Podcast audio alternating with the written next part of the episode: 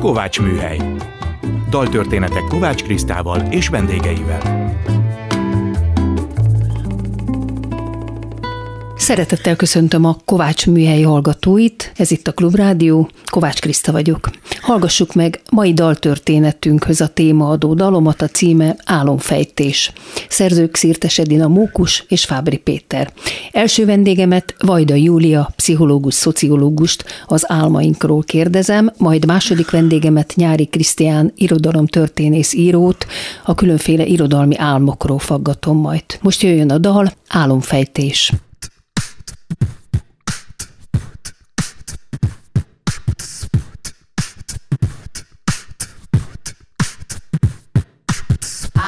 Álomfejtés, álomfejtés, álom elfelejtés. Rémült rémek, rémes rémek, szerte szórva színek. Álomfejtés, rosszat sejtés, sejtelen berejtés. Álomfejtés, álomfejtés, álom elfelejtés Mikor az éjjel mély fekete szénnel fedi el a látványt, ami úgyis áttör, alszik az ember telve félelemmel, simogat egy sárkányt, amely éppen rátör. Zuhan az álom, súlytalan a lábnyom, mégis mintha dömper közeledne lassan. Futnék, de sírok, moccani se bírok, nincs semmi baj, csak megmozdult a paplan. Nincs semmi baj, csak megmozdult a paplan. Nincs semmi baj, csak megmozdult a paplan. Csak megmozdult a paplan. Álomfejtés, álomfejtés, álom elfelejtés Rémült rémek, rémes rémek, szerte szórva színek Álomfejtés, rosszat sejtés, sejtelen berejtés Álomfejtés, álomfejtés, álom elfelejtés Mikor az ember összetörve reggel, pislogva égre. Nem tudja hol van, kastélyban vagy hol van, de aztán lassan nem szédül már végre. Eszébe jut, hogy merre járt az éjjel, szerte szana széjjel, földön túli tájon. Álmai titkát nem kutatja inkább, nehogy a nappal is éjszakává váljon. Álmai titkát nem kutatja inkább, madára elszáll, szálljon messze szálljon. Álmai titkát nem kutatja inkább, nehogy még értse és annál jobban fájjon. Álomfejtés, álomfejtés, álom elfelejtés. Rémült rémek, rémes rémek, szerte szórva színek. Álomfejtés, rosszat sejtés, sejtelen berejtés Álomfejtés, álomfejtés, álom elfelejtés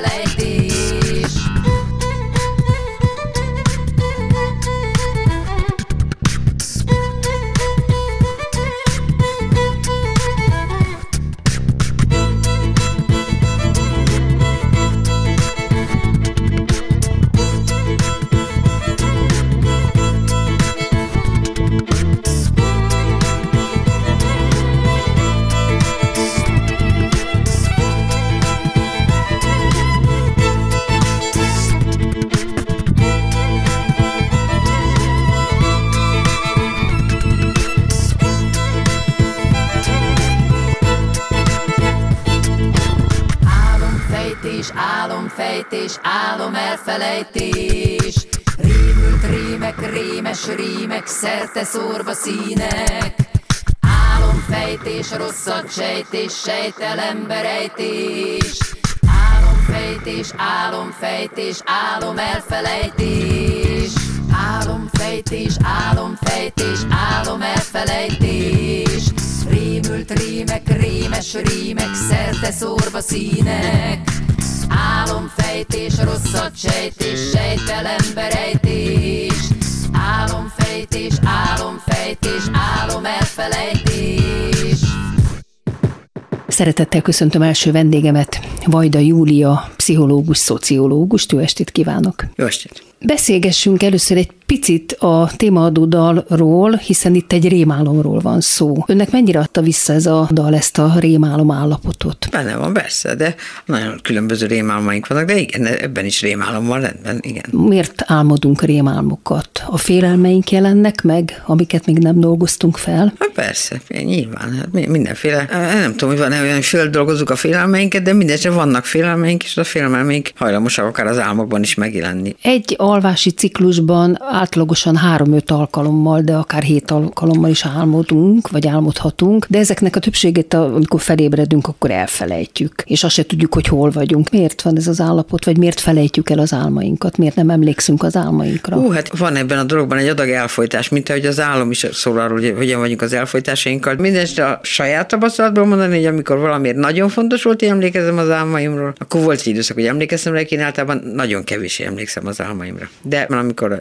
hipnoterápiába jártam, és akkor ott nagyon akarták, hogy én azokra emlékezzem, és akkor emlékeztem egy darabig, és akkor azokat föl tudtam jegyezni. És mit gondol arról, hogy meg lehet-e fejteni pontosan az álmainkat, illetve a pszichoanalízis ebben mennyire segít? Az a kérdés, hogy mit értünk azon, hogy megfejteni az álmot. Hát mit értünk? A Freud biztos azt értette rajta, hogy pontosan meg lehet érteni, hogy pontosan miből táplálkozik, pontosan miből jön. Meg hát nyilván vannak ezek az álomfejtő úgynevezett szakkönyvek. A Freud még azt gondolta, hogy, hogy, hogy itt ilyen nagyon erős kapcsolatok vannak, nagyon pontosan meg, vissza lehet következtetni arra, hogy mi, milyen problémából ered az a, az a konkrét álom. Azt gondolom, hogy ma már ezzel sokkal lazábban vagyunk, én mindenképpen. Nem gondolom, hogy megfejteni kell egy álmot. Az álomról is kell beszélgetni, az álom kapcsán, mint bármi egyéb kapcsán, ami felmerül egy, egy klienssel, lehet beszélgetni arról, hogy ő miket gondol, miket érez, mi jut róla eszébe, és abból sok mindent meg lehet érteni, abból, ami ő benne van. De nem uh. kell direktben megfejteni. Uh-huh. A pszichoanalízis a mai gyakorlatban és az álmokkal kapcsolatban hogy néz ki? Ugye onnan indul ez a dolog, hogy a Freud számára az álom alapvetően, ugye van ez a mondása, hogy az a, a via regia, szóval a királyi út ahhoz, hogy meg, megfejtsük a tudattalant, és a Freud tényleg nagyon erősen koncentrál az álmokra, és nagyon módszeresen próbálja elemezni a pacienssel az álmokat, különböző eljárások. Ez a része, amit most mondok, ez él mai napig. Tehát, hogy, hogy van ez a megkülönböztetés, hogy a látás és a manifest álomtartalom, ugye a manifest az, az maga az álom, amire emlékszünk. És akkor van a látens tartalom, amit keresünk mögötte. Tehát az, hogy miből jön, milyen érzésekből, mi minden félelmekből, szorongásokból bármiből, miből jön az a látástartalom, és ezt keresi a Freud, mondom, olyan módszerességgel, amiről én nem tudom megmondani, hogy manapság csinálják-e, de én nekem az a benyomásom, hogy ma már ezt senki így nem csinálja. Tehát a Freud elmeséltette az álmokat, és akkor utána valamilyen rendben, vagy kronológikus sorrendben végigvette az összes felmerülő dolgot, és megkérte a pacienst, hogy asszociáljon arra a dologra az álomból, és mesélje, hogy arról mi jut eszébe, vagy azt csinálta, hogy melyik elem volt a legfontosabb számára, és akkor ilyen fontossági sorrend rendben. Ja, még a legelején megkérdezte azt is, hogy milyen álom volt ez, milyen érzés volt ebből ébredni, ilyeneket is kérdezett, és akkor mindent módszeresen végigvett. Az égvilágon mindent, ami az államon fölbukan, és amikor ez megtörtént, akkor megpróbálta az ott fölbukanó anyagot összerendezni valamibé, abból valami kikerekedett, hogy tulajdonképpen mi van e mögött az álom mögött. És ő tényleg azt gondolta, hogy akkor ezzel most ezt így akkor megfejtjük, és megtaláljuk azt, hogy ez a dolog miből jön. Én azt gondolom, hogy már ez az egész dolog sokkal lazább lett, nem feltétlenül merül föl, hogy minden álmot muszáj értelmezni, minden álmot muszáj megfejteni, és hát azt gondolom, hogy egy csomó minden egyéb is van, egyébként erről a Freud is tud már, hogy egy csomó minden egyéb dolog is van, ami bizonyos esetben ugyanígy működik, a nappali fantáziáink is ugyanígy működnek, de mivel így szociológusként foglalkozom, hogy interjúkat készítek, narratív interjúkat, ami egy elég speciális, Igen, is akartam speciális dolog.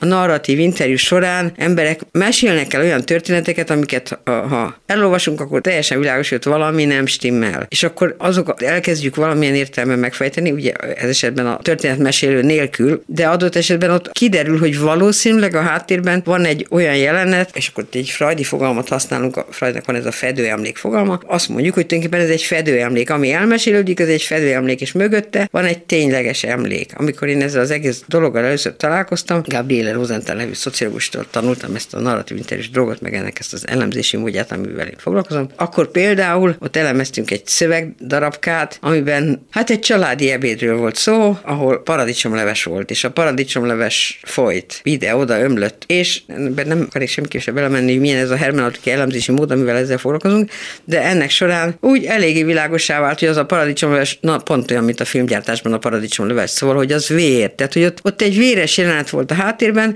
de a fedő emlék a paradicsomleves megebédelése volt, és mögötte valószínűleg valamilyen véres, ugye konkrétan megmondani nem tudjuk, de, és ugye nyilván, amikor ez egy pacienssel, klienssel merül föl, akkor nyilván más van, mert akkor ő be tudja azonosítani a saját életében történt dolgokkal, vagy be tudja egyébként, vagy nem, mert nem biztos, hogy mindenre tényleg emlékszik, de hogy akkor ott, ott megteremtődik ez, Hát egy ilyen interjú esetében meg nem feltétlenül eh, tudjuk beazonosítani, mert nem tudunk mindent az illető életéről, vagy ebben az értelemben sem, olyan mértékben sem, mint a kliensnél, de az eléggé nyilvánvaló tudott itt például válni, hogy itt valami hogy gyilkosság, vagy csak egy vizé készúrás, amikor vér folyik, ezt nem, tud, nem tudtuk ugye megmondani, de hogy valahogy vérről van szó, és nem simán paradicsomlásról.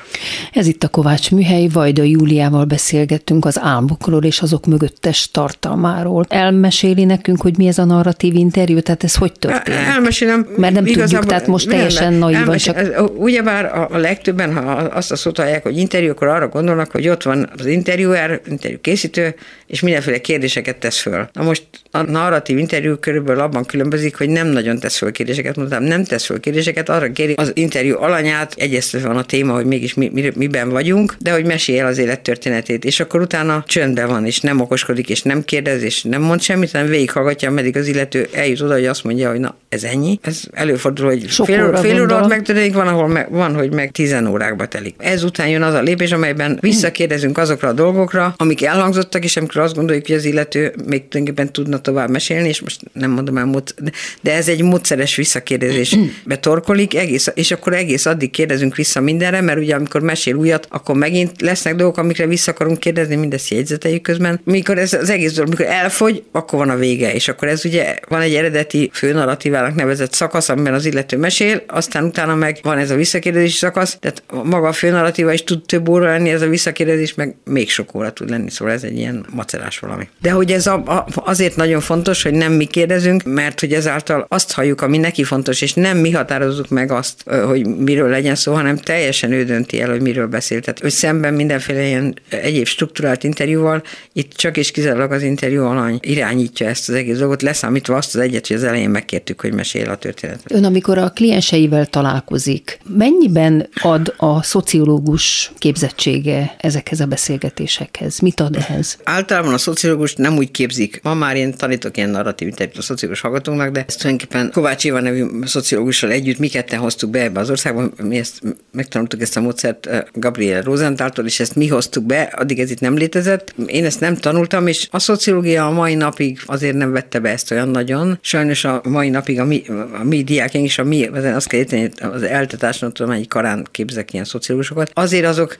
sokkal erősebben kapnak egy ilyen eh, kvantitatív irányba mutató képzést, amelyben azért nagyon más a szemlélet, de hogy ez ide megérkezett, de mindegy, nekem nagyon fontos, tehát én ezzel dolgozom már 30 éve. Hát nyilván, hogy nagyon más, amikor interjút készítek, mint amikor egy klienssel leülök és beszélgetek, de a szemléletem az tulajdonképpen minden esetben ugyanaz. Az a különbség, hogy az egyik esetben egyáltalán nem kommentálok, ez az interjú, ott semmit se, ott csak kérdezek és kérdezek és kérdezek. Mármint, hogy ugye azután, hogy hagytam, hogy meséljen, és utána visszakérdezek, inkább csak így mondanám, tehát nem úgy kérdezek. Semmit nem kérdezek a saját kútfőmből, pont azért, hogy ne kerüljön bele semmi, ami az hogy én ne ötletem. Hogy magyarul, nem igen. a befolyásolás, hanem hogy segítsem kibomlani azt, ami ő benne van. Inkább ez, ez a gondolat. Tehát értünk kell hallgatni, ha jól értem. Értünk kell hallgatni, pontosan erről van szó, hogy nagyon mélyen értünk kell hallgatni, és a másik esetben azért kommentáló dolgot, tehát ott elmondom azt, hogy mi az, amit látok, hogy látok beteneket, látok ismétlődést, látom ebben a dologban fölbukani ugyanazt, amit a, a másik dologban, tehát ennyiben az más, tehát ott, ott, ott adok visszajelzést. De a szemlélet mindenképpen ugyanaz, hogy ki kell bomlani az, annak, ami ő benne van, és ott csak a, tehát a, a, az interjúban azért is nem adok visszajelzést, pont azért, hogy, hogy ne menjünk abba az irányba, hogy, hogy elinduljon egy olyan folyamat, amit aztán félbe fogunk hagyni mert hogy ugye az interjúnak véget ér, és én veszem kalapom és megyek. És a másik esetben pedig a dolog pont arról szól, hogy én hogyan tudok ő neki segíteni, és ahhoz, hogy segíteni tudjak, egyrészt, jó, egyfelől önmagában az, hogy, hogy elmondhattam valamit, és engem értőn meghallgattak, már az is nagyon sokszor gyógyít, tehát a narratív interjúról is egy csomó tanulmány van, hogy ennek vannak gyógyító hatásai. De nyilván, amikor valaki kliensként jelentkezik, akkor azért az ennél egy kicsit többet szeretne, és akkor annak nyilván annak, annak adok visszajelzést, amely visszajelzés nem arról szól, hogy már megint ez nagyon fontos, hogy nem arról szól, hogy most valamit jól csinál, vagy rosszul csinál, csak arról szól, hogy, hogy igazából ugyanaz, mint ami, ami itt a, fölbukant, ahogy, ahogy a Freud, az álomról elmondjuk az ezt meg az azt, és akkor elkezdünk abban meglátni valamit, és csak ennyi történik. Tehát ez, ez a dolog lényege, hogy meglátok dolgokat abban, amit ő elmesél, és azokat finoman és óvatosan, nagyon picikiket visszajelzek, de azok őt előbbre viszik, és arra inspirálják, hogy tovább mondja, és tovább gondolja, és és ezáltal neki jobb lesz. És kiket válogat ki ezekre a interjúkra? A téma határozza meg, tehát én onnantól kezdve nem válogatok, hogyha ha megvan a téma, hogy én ebben erről akarok kutatni, akkor, akkor olyanokat keresek, akiket a, a, abban a témában adekvát partnereim, tehát amikor a, a, a soá túlélőkről akarok megtudni valamit, akkor soá túlélőket keresek, amikor a soá szemtanúit keresem, akkor soá szemtanúkat keresek, amin azt kell érteni egyébként, amit számomra nagyon fontos, hogy mindenki szemtanú, aki, a, aki akkor élt, és nem volt üldözött. Mert, az, mert a, tehát, hogy, hogy, hogy nem azt tekintem szemtanúnak, aki, aki azt mondja, hogy én láttam valamit. Az is szemtanú valamilyen értelemben, aki csak félrenézett, hogy ne lásson. Hát az, és az abból, is ugyanúgy jellemzi és, őt és abból nyilván, nagyon sok van. Kort is. Na most ezekben az interjúkban, mondjuk maradjunk ennél a témánál, a soánál, akár a túlélők, akár a szemtanúk, hogy visszakapcsolódjunk az adásunk témájához, az álmok mennyire jelennek meg? Szemtanú interjúban nem nagyon emlékszem elmesélésre, ami nem tudom, hogy miért van egyébként, mert simán lehetne. A túlélők szokták emlegetni álmaikat, és el szokták mondani, hogy hogyan kísértik őket azok a, a, a koncentrációs táborban megértekből képződő rémálmaik. Tehát ott ez jelen van, de azt akarom mondani, hogy már az előbb is emlegetett Gabriele Rosenthalnak vannak olyan esettanulmányai, amelyikben tettesek unokáit kísértik olyan álmok adott esetben, amik egyértelmű összefüggésben vannak a nagyszülők tetteivel. Tehát mondjuk egy koncentrációs táborban, nem tudom, valamilyen funkciót ellátó egyénnek a, az unokája olyan, olyan dolgokat álmodik, olyan tüzekről, amik, amik egyértelműen valahogy arra utalnak, hogy, hogy ez a dolog, annélkül, hogy tudott volna valaha arról, hogy a nagypapa tulajdonképpen tényleg ott volt, és mondjuk építette a koncentrációs tábort, részt vett a, a, a krematóriumok felállításában, és a többi, anélkül ezek az álmok valahogy ezekre utalnak, és ezekkel vannak. Ez nagyon érdekes, és akkor valahogy ezek öröklődhetnek, vagy hát, átkerülnek a generációkon hát keresztül, öröklődnek ezek a hát traumák? most, az, a, most ez az öröklődés, ez nem egy jó szó szerintem, mert az öröklődés azt gondolom, ez egy biológiai dolog, vagy micsoda, vagy genetikai. Na most azt gondolom, hogy ebben az értelemben nem öröklődnek, de de azt gondolom, hogy a kommunikációban akkor is a dolgok nincsenek kimondva, akkor is átmennek valamik ebből. Tehát valahogy a, a, mondjuk a, a, a, a félelmeinket, a szorongásainkat, az agresszióinkat, a nem, mi, mi mindent, azt továbbadunk a kommunikációban, akkor is, ha, tényleg, ha nem mondjuk ki direktben, hogy mi, mi, az egész dolog miről szól. És e, ezen az úton hát akkor öröklődik, vagy továbbad, vagy Akár csak továbbadódik. úgy, nem, hogy nem biztos, hogy beszélnek róla, de esetleg az unoka tudja. Nem, az unoka nem tudja. Tudatos, nem is szint, tudatos szinten nem tudja. Mert azt gondolnám, hogy esetleg tudja, és utána nyomoz, és attól lesznek rémám, nem, akár nem, nem. Nem, nem, nem, nem, nem, nem. Akkor lesznek rémám, amikor nem tud a dologról semmit. Nem is tud tudatos semmit. szinten, tudatos szinten nem tudja. De érdekes. Csak hurcolja magában ezt a dolgot, ilyen zsigeri szinten, vagy nem tudom, hogy nevezem meg. Tehát nem, a kommunikációnkban ezt tovább vagyunk, és valahogy a kommunikációban a tudattalan rétegekből is nagyon sok minden továbbadódik, de de azt gondolom, hogy abban a pillanatban, amikor valaki már tudatos szinten kezd el utána nyomozni, eljut arra a szintre, hogy tudatosodik, most ezt nem tudom pontosan, hogy van az álmokra, de azt feltételezem, hogy abban a pillanatban az álmok már csökkenek, mert, abban, mert, hogy, mert hogy a Freud arról beszél, és akkor most picit visszamegyünk hozzá, hogy minden álom vágyteljesülés. Én azt gondolom, hogy ma már ezt valószínűleg senki nem vallja. Mindeste ezek, a, ezek az álmok, ezek, most ő addig csüli csavarja, most ez ilyen csúnyán beszélek róla, bár én, szóval sok mindent máshogy gondolok, de azért közben nagyon tisztán azt gondolom, hogy valami nagyon fantasztikus adott nekünk a Freud, de, de hogy ez, hogy vágyteljesülés lenne, hát ezt lehet úgy csűrni, csavarni, minden rémálmot is, hogy abban is van vágyteljesülés, mert, mert megmenekültem mondjuk, vagy nem tudom mi, de, de hogy nem ez az érdekes, hanem hogy akkor mitől is jelenik meg tulajdonképpen a két generációval később az álomban, tehát hogy van ez a, ez a továbbadási folyamat, ebben a tudattalan, tulajdonképpen a tudattalanul továbbadódnak a dolgok, tehát a, a, a harmad generáció, de egyébként adott esetben a, a, a túlélő unoka is nem tud sok mindent.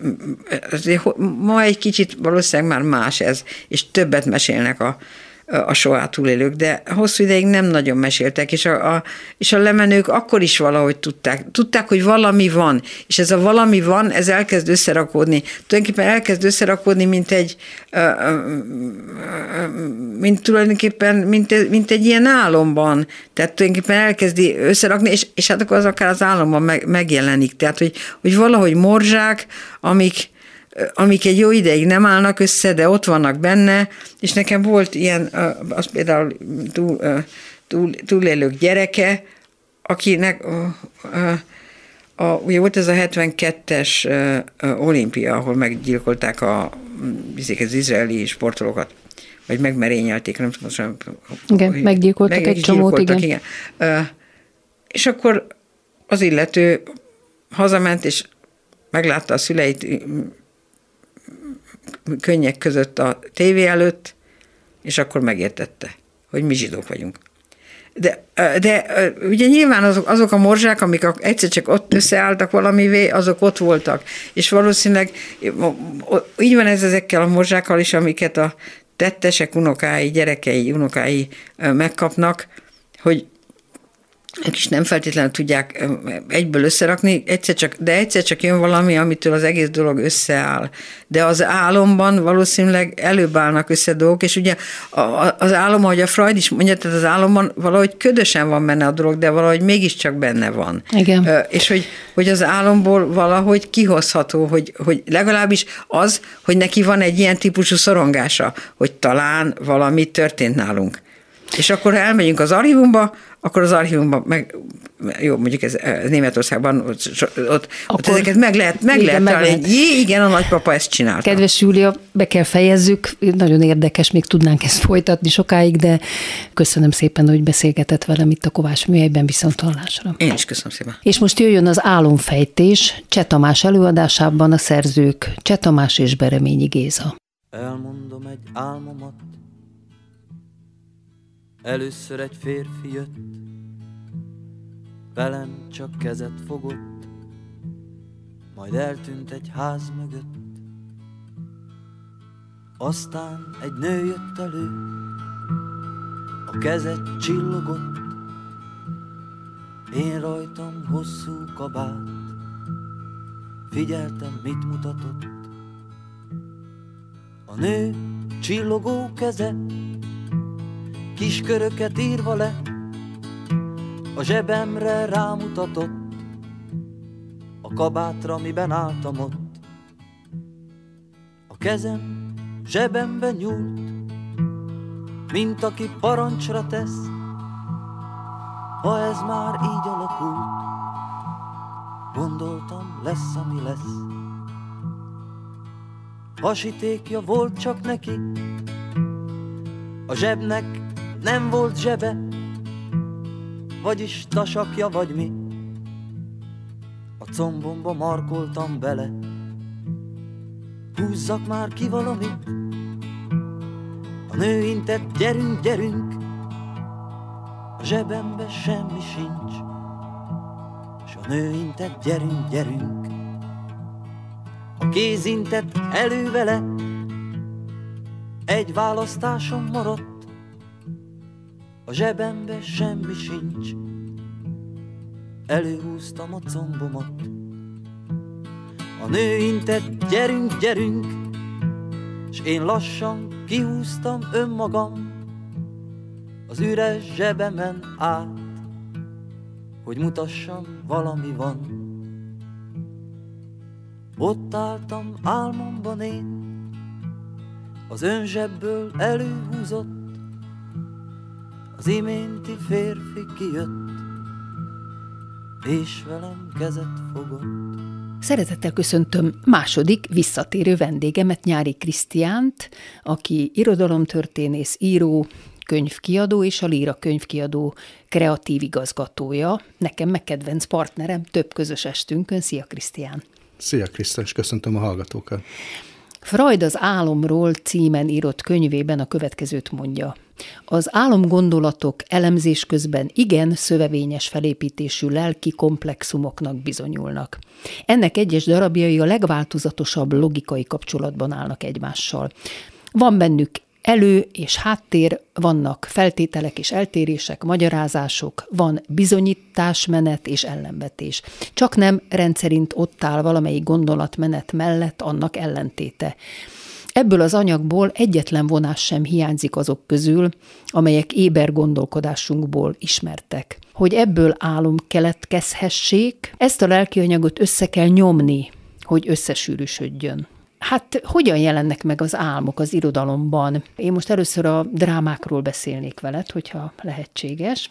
Először egy kicsit talán általánosságban, hogy mi a közös az irodalomban, meg, a, meg az álomban. Jó, mondjad. Ma ezt már nagyon komoly tudományos, majd természettudományos kísérletek is igazolják, ilyen neurológiai kísérletek, hogy az a fura dolog van, hogy a, az emberi álom, meg az irodalomnak a társadalmi funkciója, az tulajdonképpen teljesen ugyanaz. Azt is lehet mondani, hogy hogyha az embert nézzük, akkor ő álmodik, az emberiség meg irodalmat csinál. És ugyanaz a funkció, ez pedig mások érzelmi tapasztalatainak a feldolgozása és megismerése. A kreativitás is bele tartozik talán valahogy, nem?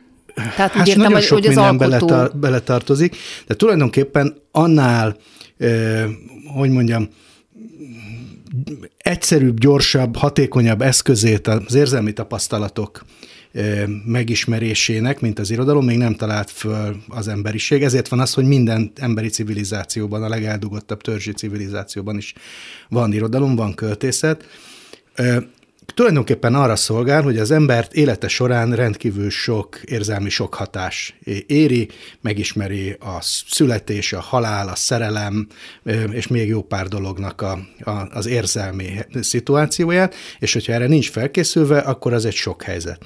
Az irodalmat arra találtuk ki, hogy mások tapasztalatait megismerjük versekből, drámákból, monológokból, mesékből, nyilvánvalóan elsősorban először mesékből. És így erre való az álom az ember, mint az egyén számára, tehát, hogy ez maga is egy alkotás, ahogy Freud is mondja, de tulajdonképpen végig megyünk a, a saját aznapi érzelmi tapasztalatainkon, és az álom segítségével dolgozzuk fel. Ezért mondják azt tudósok, hogy az álmatlanság, tehát a inszomnia, amikor valaki nem tud aludni, az nem azért veszélyes, mert nagyon elfáradt, hanem mert nem álmodik. Abba lehet belehalni ugyanis de van úgy, hogy nem is emlékszünk az álmainkra, de én attól még álmodtunk, soha, ugye? De... de attól még álmodunk. Igen, én is azt szoktam mondani, hogy én nem álmodok, miközben tudom, hogy álmodok, és hát ezt is meg lehet nézni mindenféle ilyen a képalkotó eszközökkel, hogy van ez a álomfázis. Szemmozgás. Látszik, Mindenki igen. álmodik. Én, amikor éppen álom közben felébredsz, akkor, akkor foszlányokat akkor is meg tudsz ragadni, hogyha egyébként nem tud elmesélni az álmaidat. És a, az az érdekes, hogy így működik az irodalom is. Hát arra gondoltam, hogy annyi híres álommal foglalkozó könyv, darab van, hogy csak ötletszerűen, vagy amik nekem eszembe jutottak, én felszeretném ezeket vetni neked, de természetesen nagy örömmel fogadom, hogyha te is mondasz sajátot. Nekem Shakespeare-nél, hogyha elkezdjük, vagy a legnagyobbnál elkezdjük, mint Shakespeare, hát ott van a Szent Iványi álom rögtön. Igen, hát a, az álom az a, a szerelem meg a halál mellett, az az egyik leggyakoribb témája a, a, a drámáknak, meg úgy általában az irodalomnak, hiszen ez egy olyan állapota az embernek, amikor nincsen tudatánál, amikor valami megismerhetetlenben van, és, és közben pedig, amikor éppen racionális szakaszában van az életének, tehát fent van, akkor erre visszaemlékszik, hogy valahova került. És hát természetesen ezt föl akarjuk dolgozni, és meg akarjuk ismerni, ráadásul egy nagyon jó metafora, és nem véletlenül, hogy annyi mindennek a metaforája az álom, az utazásnak, az újjászületésnek, a megismerésnek, a megismerhetetlenségnek egyszerre, és hát ezt a reneszánsz nagyon jól tudta, azért tudtam, mert elolvasta az antik irodalmat, tehát már ott is ugyanilyen fontos volt, a, fontos volt az az álom, és tényleg a Szent Ivánéi álom, hát az magáról az álomról szól, az, hogy ugye ott Oberon a szemébe csöppenti Titániának a, a, ezeket a különös varázsnedveket, és innen indul az, hogy elfelejtkezik magáról.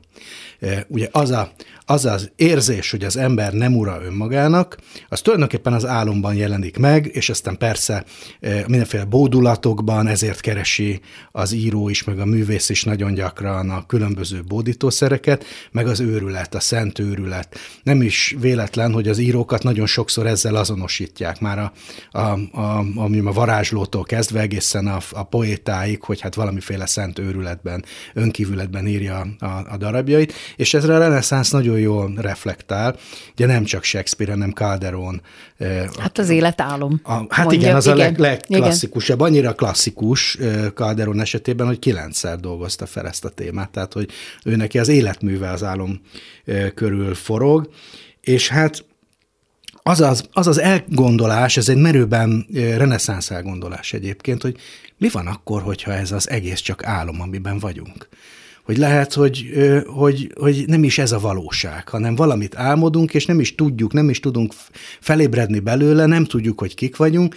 Ugye ez az, amikor az, az ember azon kezd el töprengeni, hogyha ha ő van a világ központjában, akkor hogyan ismeri meg önmagát? És akkor fölmerül, hogy hát lehet, hogy sehogy, öcsi, mert álmodsz. Igen, de ezt már a kínaiak, a régi kínaiak Chuang-Tse. Igen, hát a Chuang-Tse e, e, álma. A pillangó, ki álmodja a pillangót, vagy a pillangó álmodja Chuang-Tse-t. Hát igen, és ugye Calderon azt, azt mondja, a nem véletlen, hogy ez a derűs olvasata ennek, tehát ő nem esik kétségbe, eh, hanem hogy milyen csodás és megfoghatatlan, er, erről szó lesz, hogy, hogy káprázat a káprázatban, tulajdonképpen egy káprázatban élünk, és hát egyáltalán nem baj, hogyha ez csak álom.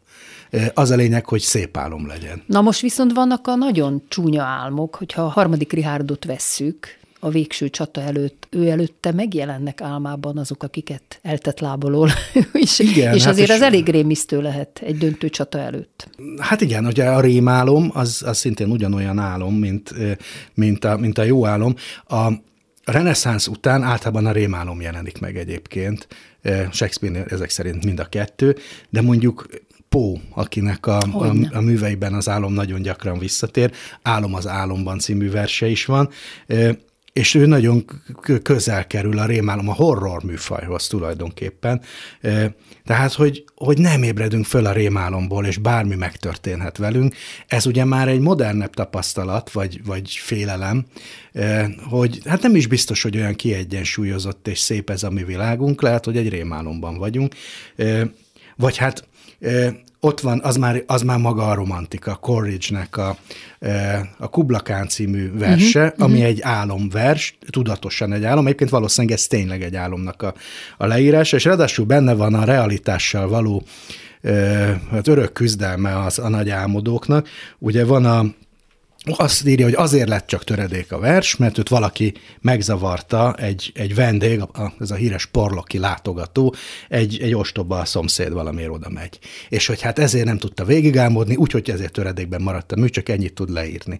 De az ott egy ilyen metafora is az irodalomban, hogy hát minden íróra eh, leselkedik egy ilyen porloki látogató, eh, aki kibillenti és a valóság felé löki őt, de hogy ez azt is, ennek az is lehet az ára, hogy akkor nem tudja tovább álmodni alkotni az álmát, és nem tudja megírni a halhatatlan remek művet. Még hadd térjek vissza egy kicsit Shakespeare-re, nagyon érdekes a Macbethben is, amikor a Lady álom közben, hát egy alva reáló jelenet, és álmodja ezt a dolgot, hogy nem tudja le mosni a vért a kezéről, de hát ebben megelőlegzi az egész későbbieket, tehát vannak ezek az álmok is. Hát meg azok az álmok is, ami, ami olyan mély álom, hogy majdnem halál, ugye a, a Romeo és Júliában. Ja, igen, e, tényleg, tényleg hogy nagyon, végülis nagyon sok művében előkerül Shakespeare-nek, hogy az álom és a halál között tulajdonképpen nagyon vékony mesdje van, és nem lehetünk biztosak benne, hogy, hogy mikor Mi álmok csúszunk. jönnek a halálba, mondja. Igen.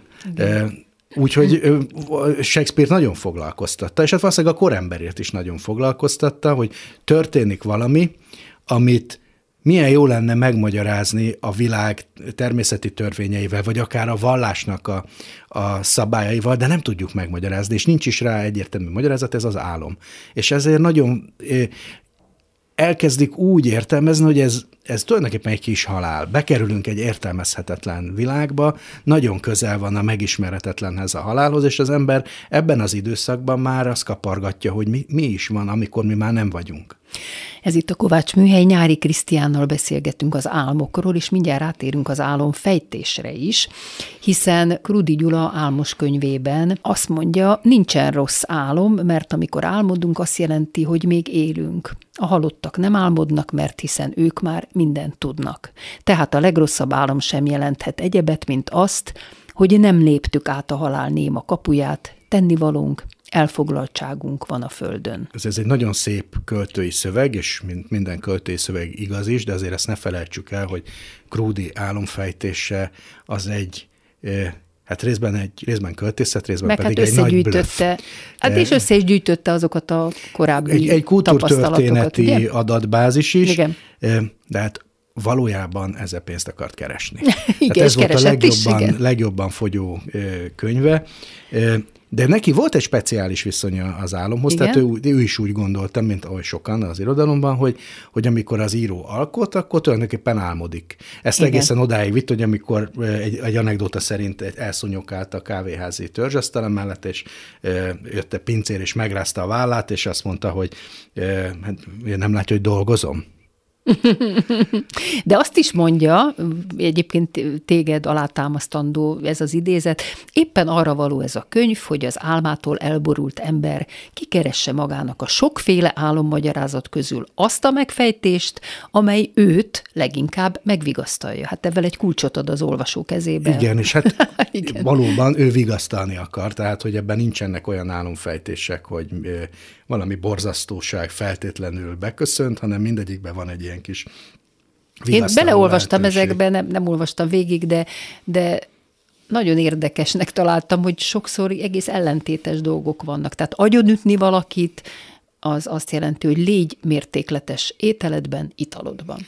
Hát részben valószínűleg sok ilyen középkori, meg népi bölcsességet elolvasott, másrészt meg tényleg egy blöff, tehát ő valószínűleg jót derült, amikor ez Igen, eszébe jutott. gondolod, hogy ezeket így Be- kitalálta? be- hát nem feltétlenül kitalálta, összegerebjézte, de egyáltalán nem zavarta, hogy ugyanazt a, a, az álomtárgyat, az többféleképpen is értelmezte, akár az ellentétét. Meg ilyen régi könyvből szedte, meg olyan népi megfigyelést, ezt így mind összehányta, ugye? Igen, és hát, hogy mondjam, terjedelemre dolgozott. Tehát, Aha, hogy, és ma is népszerű a Krudi Álmos könyve? hát szerintem ez, ez a legnépszerűbb Krúdi mű. Tudsz arról valami példányszámot mondani, te, mint kiadó, hogy... Nem tudom, ugye Krudinak már nincsenek jogai, úgyhogy bárki kiadhatja, és ki, ezt időről, időre ki is adják, meg ha megnézzünk ilyen idézett gyűjteményeket az interneten, akkor Krudi álmos könyvéből még mindig rengeteg van. Talán még azt érdemes Krudinál, hogy az ön személyében is, meg műveiben is az álom és a delíriumnak a párhuzama azért előkerül. Tehát, hogy valaki azért iszik, mert álmodni akar, mert reménytelenül szerelmes, és akkor az alkohol olyan, mint az álom. Meg nyilván az összes ilyen szer, akár Bodlernél, Hát abszolút Bodlernél, vagy Csád Géza itthon. Igen, vagy Pessoánál, a, aki az Opiárium című költeményében nagyon világosan párhuzamba is állítja a, az álmot, meg, a, meg, a, meg az ópium mámort. Vagy hát még a 19. században Hoffman, a Homokember című műve, igen. amiről nem tudjuk, hogy ez most egy valódi rémség, vagy a legrémesebb rémálom. Hát ez, ez már egy nagyon 19. század dolog, hogy az álom az inkább rémálom, mint ahogy ugye Pónál is volt. Ezt a, a Hoffman művet, a homokembert egyébként Freud is elemezte, vagy foglalkozott ezzel, hogy mik ennek a homokembernek a személyiségének a mozgatórugói, meg tehát minthogyha egy, egy, egy valódi szereplő lenne, miközben az a szépsége az egésznek, hogy sosem fogjuk megtalálni a magyarázatot ennek a homokembernek az értelmére, ez egy álomregény marad. De hát ha még 19. század, akkor Petőfi. Petőfi, A pe- úti jegyzetekben van egy ilyen. Hát az a szép vicces Az álomjelenet, ugye arra gondolsz, amikor az, az a rémálma van, hogy, Az a rémálma van, hogy hogy azok, a, azok az- akiket nem ad ki. költők, akiket nem adott ki, mint segédszerkesztő, azok kísértenek és agyonverik Hát meg. ez ö, nagyon vicces, igen. De ő azért foglalkozott komolyan is, ugye két fontos verse van, az egyiknek az a címe, hogy Álom, ez egy 1846-os vers, eh, amikor azt írja, hogy a, az elvágyódás az ember természetének a legszebb adománya, az álmában a szegény nem fázik és éhezik, tehát az álomból tud egy ilyen forradalmi gondolatot csinálni, meg ott van az a gyönyörű szép sora a Jövendőlés című versben, hogy anyám az álmok nem hazudnak. Ez kicsit ugyanarról szól, annak az első verszak az, hogy mondád anyám, hogy álmainkat éjjente festi égi kéz, az álom ablak, amely által lelkünk szeme jövőbe néz. Tehát ott nem a múltat próbálja értelmezni, hanem... Ilyen hanem jósló álomként. Bizonyos igen. értelemben igen, ugye ez a népi bölcsesség, amivel Krudi is dolgozik, hogy az álomból megfejthetjük a, a jövőt, de hát ez egy nagyon is konkrét jövő, Petőfinél, az, hogy ugye anyám az álmok nem hazudnak, takarjon bár a szemföldél, dicső neve költő fiadnak, anyám soká örökkön él. Ezért az egy elég konkrét álom. Petőfire nagyon jellemző, hogy ilyen racionális még az álmaiban is, hogy hát mi lehetne az álom? Az, hogy jön a dicsőség a költői örökké valóság tulajdonképpen, és ez már az anyja álmából is követhető. Vagy hát ott van Madács, akinél Hát az ember tragédiáját azt akartam, az egy külön fejezet, hiszen végig hát az, az egész történelmet. Igen, hát valójában a negyedik szintől a tizenegyedikig egy álomban igen, vagyunk, igen. még azzal megfejelve, hogy van álom az álomban, mert ugye a párizsi szint, azt a prágai szín közben álmodja igen, Ádám. Igen. Tehát, és az a vicc, hogy az tulajdonképpen a jelen, Madács jelene, igen. és aztán pedig megálmodja a jövőt is. Tehát ez, ez tényleg egy nagy álomallegória igen, az igen. egész, és és nem is tudjuk, hogy éppen mit látunk, hogy kinek az álma, Lucifer hogyan szerepel az álmokba, benéz az álmokba Lucifer, vagy, vagy őt is csak Ádám álmodja, és valójában nincs is. Szóval ezeken végig lehet gondolkodni. Egyébként Madácsot nagyon izgatta a spiritualizmus. A, a, volt is neki olyan ismerőse, aki ezzel aktívan foglalkozott, tehát ő próbálta megfejteni a, az álomnak a misztikus részét is, de szerencsére azért a, az ember tragédiában nem, a, nem ez a misztikus vonal kerül elő, hanem, hanem az, hogy, hogy tulajdonképpen a történelem az az emberiségnek valamiféle kollektív álma, uh-huh. vagy ha meg akarjuk fejteni, akkor ugyanúgy nyúljunk hozzá, mint ahogy az álmainkhoz nyúlunk, és aztán ez a 20. században pedig, pedig konkrétan az á, a, a, mint Csárt Gézánál, ahogy mondtad, hogy megpróbálni bejutni az álmokba, akár mesterséges Hát vagy akár szerekkel. ott van Kosztolányi hajnali részegség. Az hát, is egy... Abszolút, ez, ez maga az álom, és és egy kicsit itt már talán Freud hatása is ott van, az, hogy nem, nem kell magyarázni az álmokat. Tehát Kosztolanyi nem próbálja megfejteni, hogy miért azt álmodja ebbe a fél, kicsit álom, kicsit delíriumos állapotban, ami a zárójában a felesége utólag azt a magyarázatot fűzte, hogy ott volt a könyves polcon valami, amiből még ivott is előtte. És, és biztos az okozta biztos neki az ezt okozta, a... Igen. De itt nem, ér, nem, nem próbálja megfejteni, hanem, hanem azt mondja, hogy az álom munka, ha, ahogy az tulajdonképpen az, hogy leírjuk az álmunkat, hogy rekonstruáljuk, és nem próbáljuk megfejteni. Ez már egy eléggé, mondjam, freudista, vagy 20, hát 20. századi megközelítés. Akár csak Thomas Mann halálvelencében. De még ahol... a kosztolányból hadd olvassak fel egy egész pici hát részletet. Hát az nagyon gyönyörű, bármelyik részletet annyira, Ez annyira szép, hogy hogy ír az álomról.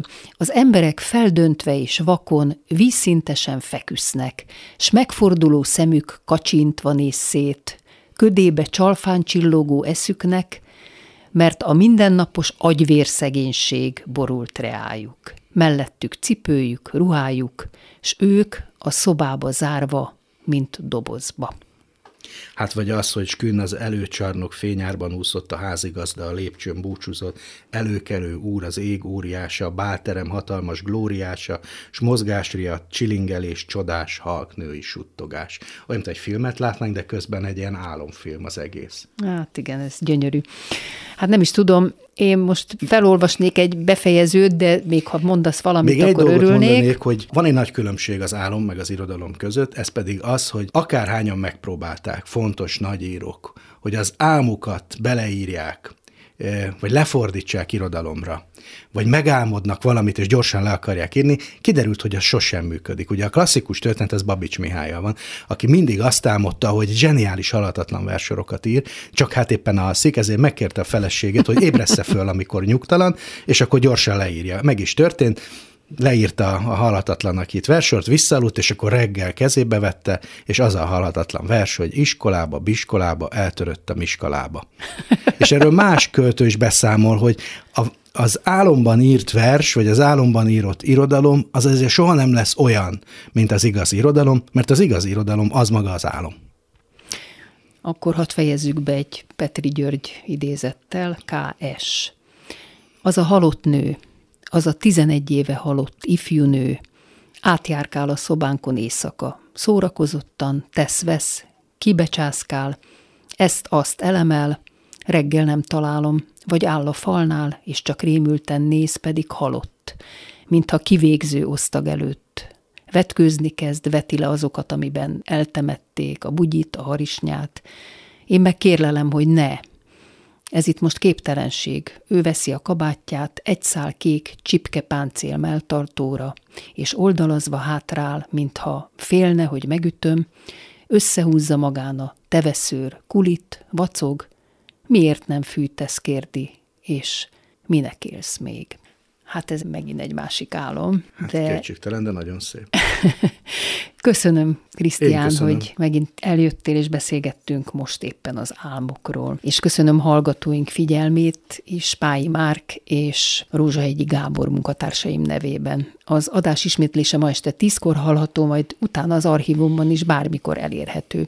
Hallgassanak minket továbbra is az interneten, és akár podcastként is. Következő karácsonyi adásunk egy újabb daltörténettel jelentkezik, Kovács Műhely, benne Kovács Krisztával és a vendégeivel. Most kivételesen délután három órakor. Jingle Bells csengetjük, ezzel a karácsonyi amerikai dallal köszöntöm Önöket, Viktor Máté feldolgozásában Fábri Péter magyar szövegével. Első vendégemmel Vörösné Bélik Andrea pedagógussal a világban élő karácsonyi hagyományokról beszélgettünk, és milyen karácsonyi kézműves játékokat ajánl a családoknak. Utána Iványi Gábor lelkészt arról kérdezem, hogy mit jelent a karácsony ma a szegényeknek Magyarországon, és a Menhely Alapítványnál ők hogyan ünnepelnek, hogyan zajlik a karácsony otthon az Iványi családnál, ahol sok gyerek van és még több unoka, Kovács műhely, vasárnaponként 5-kor, ismétlés este 10-kor, majd az archívumban és bármikor hallgatható. Viszont hallásra. És most következik a dal Jingle Bells, csengetjük.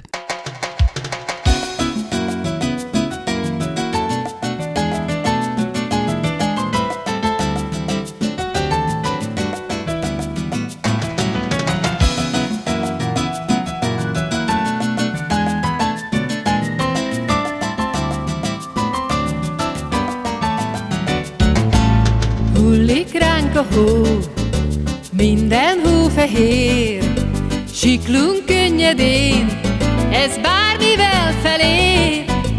Hófehér az út, és hófehér a ház, a szánunk puhán csúszik, és még vágtában se ráz. Csengetjük, csengetjük,